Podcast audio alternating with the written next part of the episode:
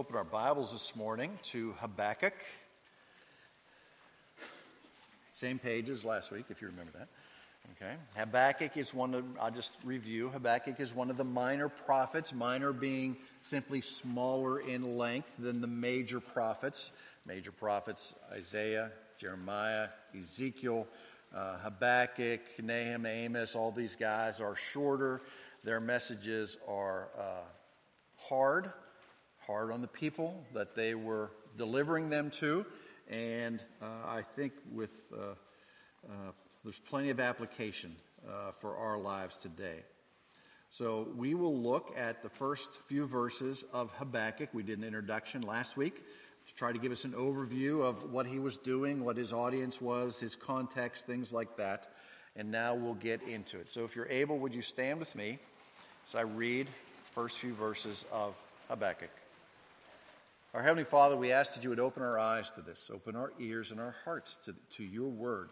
They would be more than just the words on the page, Lord, but they would cut into us, reveal our own shortcomings and sins and, and your graciousness, despite of who we are, as you have reached out to us, as you have extended yourself through your Son, Jesus the Christ, who has given his life that we might be reconciled to you. Open our eyes, we pray, in Christ's name. Amen. And, and we're only going to deal with the first two verses, but I'll read the first four for a whole context there. The oracle that Habakkuk the prophet saw. So this is his complaint. And, and remember, Habakkuk is one of the few people in Scripture who get to have a back and forth with the Lord. He complains and the Lord answers, and he complains and the Lord answers. So this is his first complaint. O Lord, how long shall I cry for help and you will not hear? Or to cry, to you violence, and you will not save. Why do you make me see iniquity? And why do you idly look at wrong? Destruction and violence are before me, strife and contention arise. So the law is paralyzed, and justice never goes forth. For the wicked surround the righteous, so justice goes forth perverted. This is God's inspired word for us today. So please be seated. You want to keep that open. We're going to be looking at, at a few other places there. So, um, the persistence of evil. Okay? The question, Lord, why do you make me see this? Why do you idly look at wrong? Like, why does it continue, Lord? Destruction and violence are all around me. Why does evil persist? Now, I, I don't think I have to convince anybody that evil persists in our society Quick review of the, the news will show you that. A quick look at your own heart will, will show you that. Quick look even at uh, policies that are put out nationally in a variety of countries that are so contrary to God's law and God's word. Evil persists and it exists sometimes overabundance. Question here is, Lord, why do you show me iniquity? Why do you cause me to see this trouble? So apparently Habakkuk has in his mind, and uh, it is correct, that the Lord is purposely showing him this, that he is there to see it. Okay, there's a purpose in him seeing this. And this is an excellent question for us today. Why does God make us see iniquity? Why is it all around us? You, can't close your eyes to it, you have to see it. Why does he show it in ourselves and in others? Now, I said last week that Habakkuk would not be easy makes us wrestle with some very hard things, some very difficult questions concerning God, His nature, the way He acts in the world, and these first few verses are going to confirm that for you. So I will give you the short answer uh, right now to the question why evil persists. Uh, that doesn't mean you can get up and leave. Uh, doesn't I don't doesn't mean you can sleep. Uh, although if you had a hard night, if your team was struggling or whatever, and you're tired from staying up late, you could uh, The correct answer requires a lot of other knowledge. Okay? So, yes, this is the third grade, and I always use the third grade Sunday school answer. This is the third grade under, uh, Sunday school answer, but it requires a lot of material underneath it. Why does, God, why does evil persist? Because Christ has not yet returned. There's your answer. When he returns, evil will stop. That's just the way it is. Until that time, evil will continue. As long as humanity exists, evil will continue. It's built into us as men and women. It's part of our sinful nature. It's part of who we are. And you think, well, if I could just change the, the systems in the world, then evil would cease to exist, right? If I could just put in good systems in the world. The problem is, those quote unquote good systems are filled with whom? Sinful people, okay? And eventually it will return to sinful and evil. So not everybody is happy with that answer that evil persists and it will continue until Christ's return, uh, or that humanity is the real problem. Now, if you were across the street for the uh, dinner table last night, uh, you know how the, the videos run, and there is a, always a section where they do uh, questions to people on the street. And one of the questions, and the theme was faith, and one of the questions was, um, What do you have faith in? And this one girl, as I remember specifically, she said, I have faith in the goodness of people. I'm like, oh, you don't know the same people. You don't even know me. Gosh, okay? This is a common thought, and perhaps it is a nice thing to say. Okay, I know that there's good in you, only if God puts it there. Only if God puts it there. G.K. Chesterton said, the doctrine of original sin is the only philosophy that has been empirically validated for 3,500 years of human history. It's the only one for sure. We see it again and again and again. If, if people were basically good, then we have a problem because evil persists in the world and has been part of our existence as long as can be remembered, except for that time when there were only two of us and they couldn't couldn't stay good for long, okay? Personal evil or wickedness is easily seen in our daily lives. When, when we hold this identifiable wickedness of our lives in contrast to the goodness of God, then the question is raised. If God is truly good, then why does evil persist? Okay? The question has been called by many the Achilles heel of Christianity the existence and the persistence of evil. Now, philosophers, I mentioned Epicurus last week, philosophers such as Epicurus and, and Leibniz and uh, John Stuart Mill uh, have argued that the existence of evil demonstrates that God is not omnipotent, not good, not loving, or he simply does not exist. R.C. Sproul, in particular, dealt with this. I'm just going to quote him for a little bit. The reasoning being that if evil exists apart from the sovereign power of God, then logically, God cannot be deemed to be omnipotent, all powerful. On the other hand, if God does have the power to prevent evil but fails to do it, then this would reflect upon his character, indicating that he is neither good nor loving. Because of the persistence of this problem, the church has seen countless attempts at what is called theodicy. Okay? Theodicy. Now, let me give you the definition of theodicy. It comes from two words Theo, the word for God, and dikaios, the word for justification. So, a theodicy is an attempt to justify God's attributes and actions given the presence of evil and suffering in the world. How do we justify God's attributes? How do we justify his character, which scripture says are holiness, goodness, righteousness, all those other things, with the fact that evil is in the world? and it continues on. Only Job and Habakkuk deal with the question of what is a theodicy and how we wrestle with that. Those are the only two books in the Bible that are devoted to that topic. And Habakkuk just takes three chapters, Job takes 40 some chapters, okay? It takes a lot to wrestle with that question. Job is the other guy in particular who gets to go back and forth with the Lord. Ask a question, get an answer. Yeah, but ask a question, get an answer. Okay? So let's attempt to define what is evil. Okay, first off. Now, I, I know what is evil, Rand. I see plenty of it. I know what is evil. Well, let's define it in a, in a little bit different terms here. Augustine and Aquinas, those two church fathers from past, defined evil that evil has no independent being. Can't touch it. You can touch what manifests itself as evil. You can touch people who do evil things. You can see that result. But evil has no substance in and of itself. It's like luck. What's luck? I, I don't know. It's nothing. Okay, what's chance? It is nothing. Evil is always defined as an action that fails to meet a standard of goodness. Okay, same type of thing of sin is defined in Westminster. Um, it, it's falling short of the mark. That's sin. Evil is defined by its lack of goodness. Goodness exists and is perfectly demonstrated where? Only in the Lord, only in His Son, Jesus the Christ.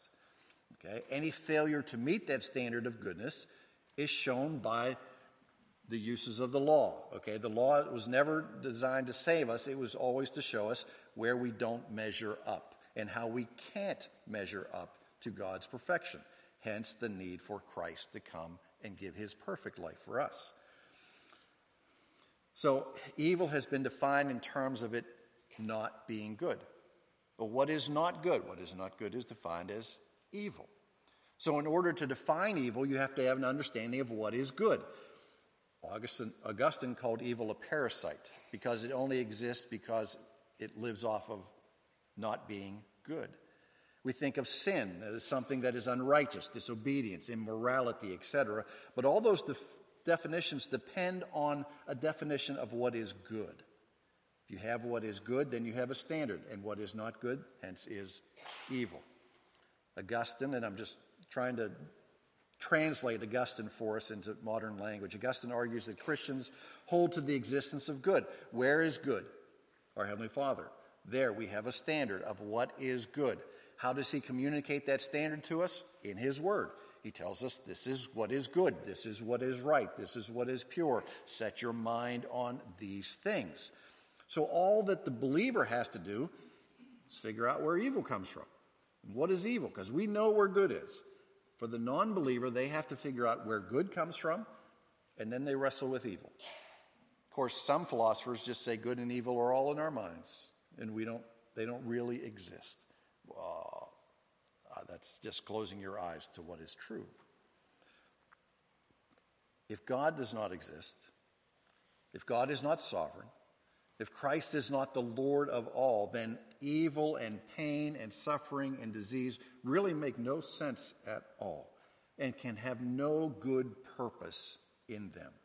If Christ does not sit at the right hand of the Father, interceding for us and awaiting the command to return and collect his own, then all our sorrow and all our sin, the wickedness and the evil that we, like Habakkuk, must behold in our lifetime really has no purpose at all. So we have to ask the question does evil have purpose? Well, we'll see that answer. We could follow, as I said, modern philosophical thought and just say that evil and good are simply figments of our imagination. We have created them, and all we have to do is uncreate them, and they would cease to exist. But evil exists in so many forms throughout history that it is undeniable. So we can say that God exists, He is omnipotent, and He is good.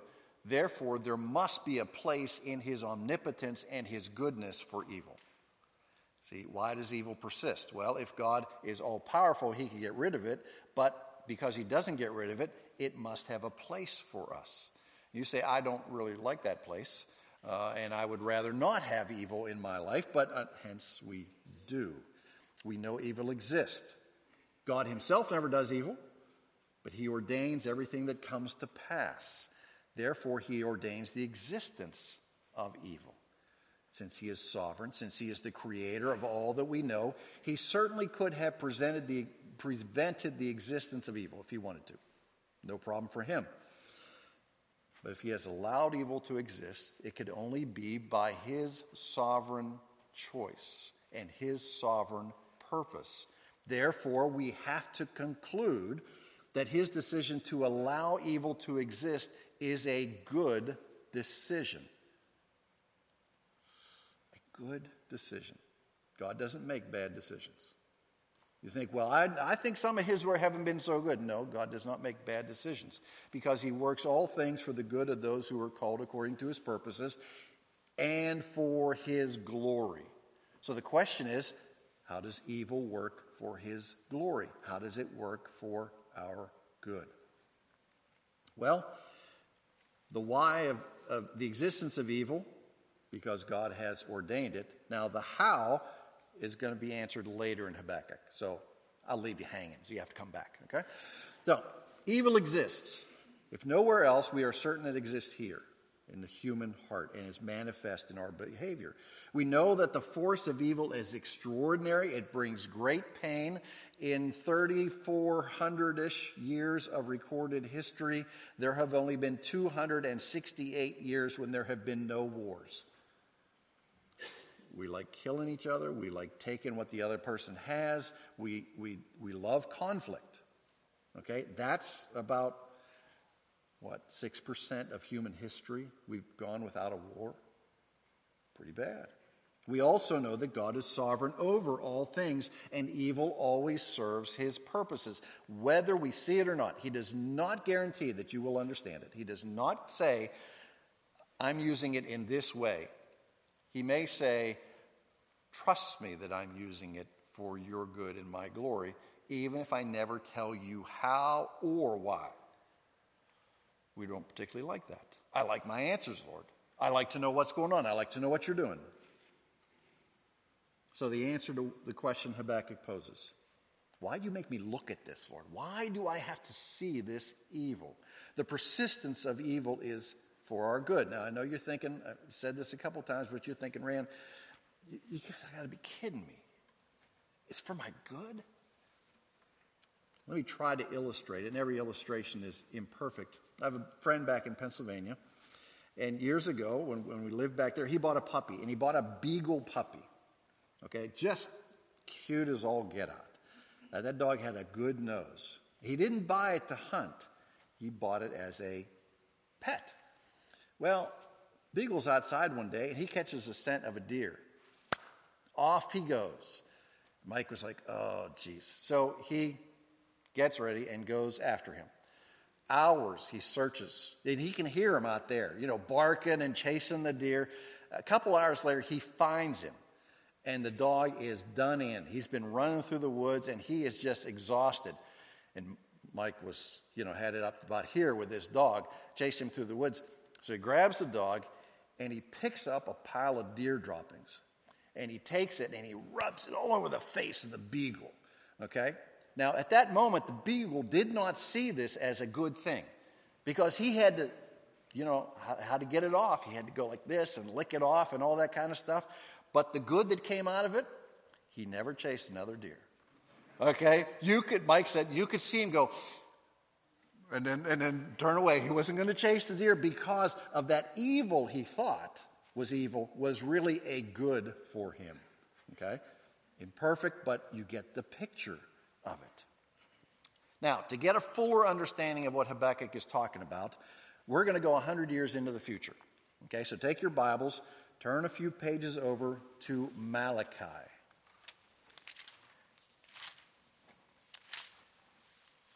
Malachi is the last in the Old Testament, and he is, as I said, 100 years in the future. And he is dealing with the same questions that Habakkuk is asking. Why does evil persist? Now remember, Habakkuk is dealing with the coming fall of Jerusalem. So he's about 25 years before the fall of Jerusalem, 586 BC. Malachi is speaking to the group that has come back to Jerusalem a hundred years later. Okay, now Judah was taken off into exile by the Babylonians. They spent at least 70 years. That was the, the, the, the, number that was given. So plant gardens, build your houses. So the generation that is coming back 100 years later knows nothing really of Jerusalem except what has been told them through oral history. Okay? So they've come back to Jerusalem. These things have been passed down. And Malachi chapter 2, verse 17. So many of the, the, Jewish people who have come back to Jerusalem at this time are struggling with this issue of evil and why is it happening to us?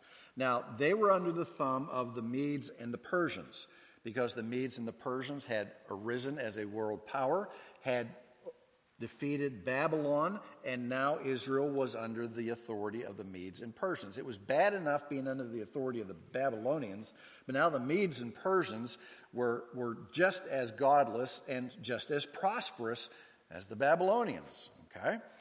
So many of the Jews have become disappointed with God. disappointed with God. Why? Because he's not acting like they wanted him to act. He was not meeting their expectations. We see this, frankly, in a few pages, it's a few hundred years, when Jesus shows up, and the, the Pharisees are like, He's not the Messiah that we were looking for. Well, he's the one you get. Okay?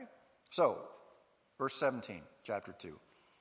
So they are crying out to God. Uh, if you have wearied, you, no, you have wearied the Lord with your words wearied the Lord with your words. Ooh, how have we wearied him? By saying, Everyone who does evil is good in the sight of the Lord, and he delights in them. See, they've gotten to the point where, where they've thrown morality out, they've thrown obedience to the law out, they've thrown everything out because, in their eyes, God has abandoned them because of the rise and continuation of evil. So they have taken the position that because we are not, I want to say, we're not getting the blessing, we're not the, the, the rising power in society, we are still under the authority of a larger power. God really must not exist, or he must not even care about us. Jerusalem was not the center of the earth. Nations were not flocking to her. Wealth was not pouring in. Zechariah, another prophet, had prophesied that there would be a day when these things would happen. And they were thinking when they came back from Babylon, then those things would happen. And Malachi saying, No, that's not true. And you're wearing the Lord as you complain to him. You are basically wearing him out by your constant complaining and whining. So let me read a little bit more. Um, and, and, this is the claim everyone who does evil is good in the sight of the Lord. This is, they've turned it on its head. This is blasphemy to the Lord. And he delights in them. The, the Lord delights in those who do evil. That was their thinking. Where is the God of justice? And this is the Lord's answer Behold, I send my messenger, and he will prepare the way before me. And the Lord whom you seek will suddenly come to his temple. And the messenger of the covenant in whom you delight, behold, he is coming, says the Lord of hosts. But who can endure the day of his coming? And who can stand when he appears? For he is like a refiner's fire and like fuller's soap. He will sit as a refiner and purifier of silver, and he will purify the sons of Levi and refine them like gold and silver, and they will bring offerings in righteousness to the Lord. Then the offering of Judah and Jerusalem will be pleasing to the Lord as in the days of old and in the former years. God's answer to the question of why is evil persisting? Well, I'm going to answer that question, and I'm going to send my messenger who is his messenger?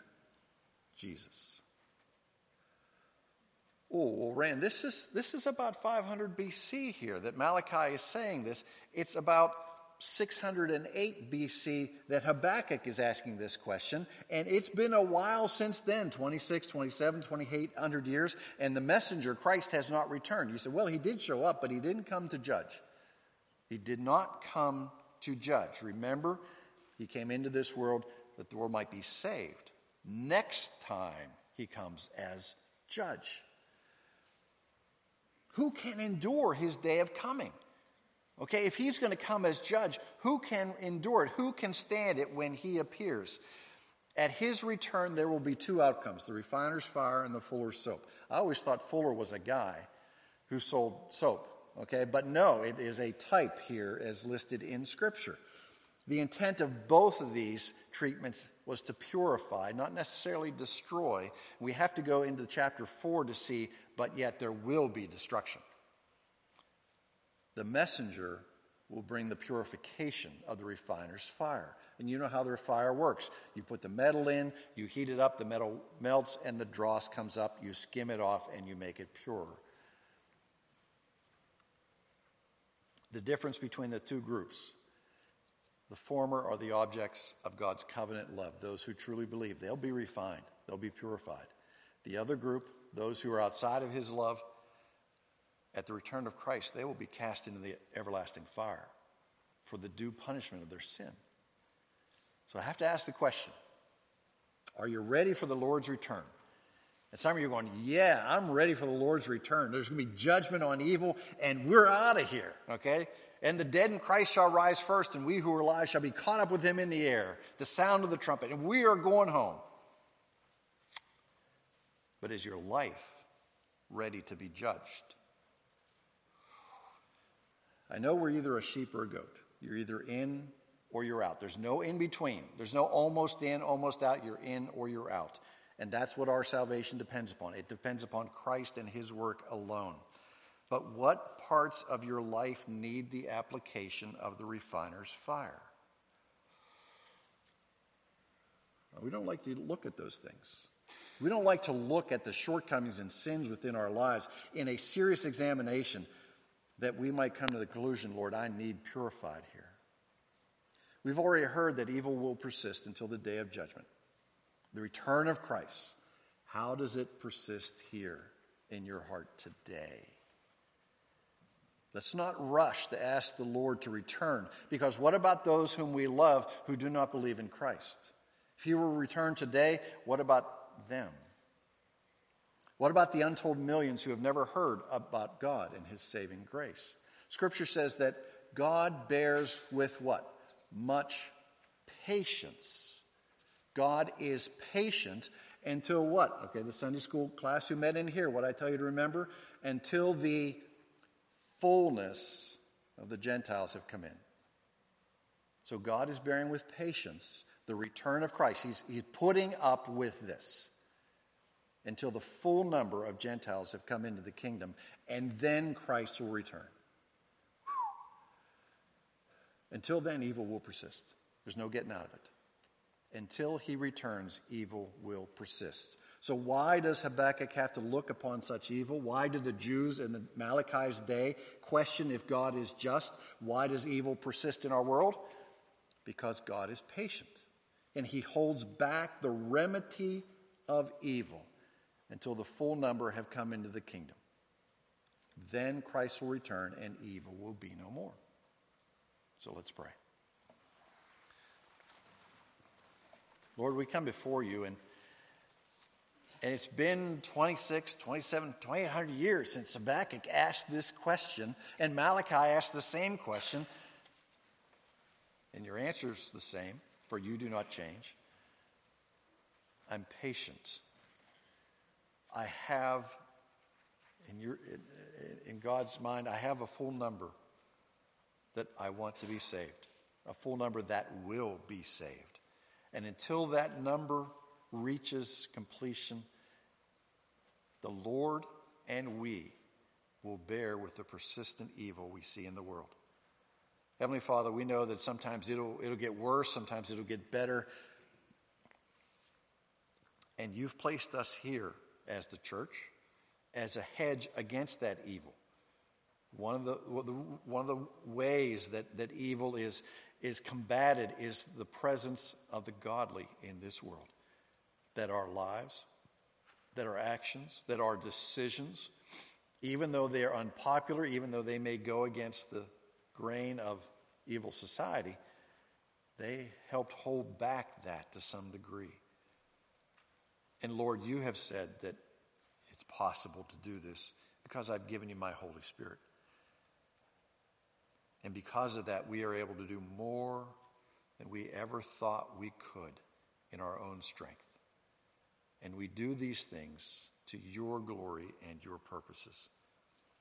So, our Heavenly Father, we ask that uh, in these coming moments, you would help us examine our lives. Where do I need refined?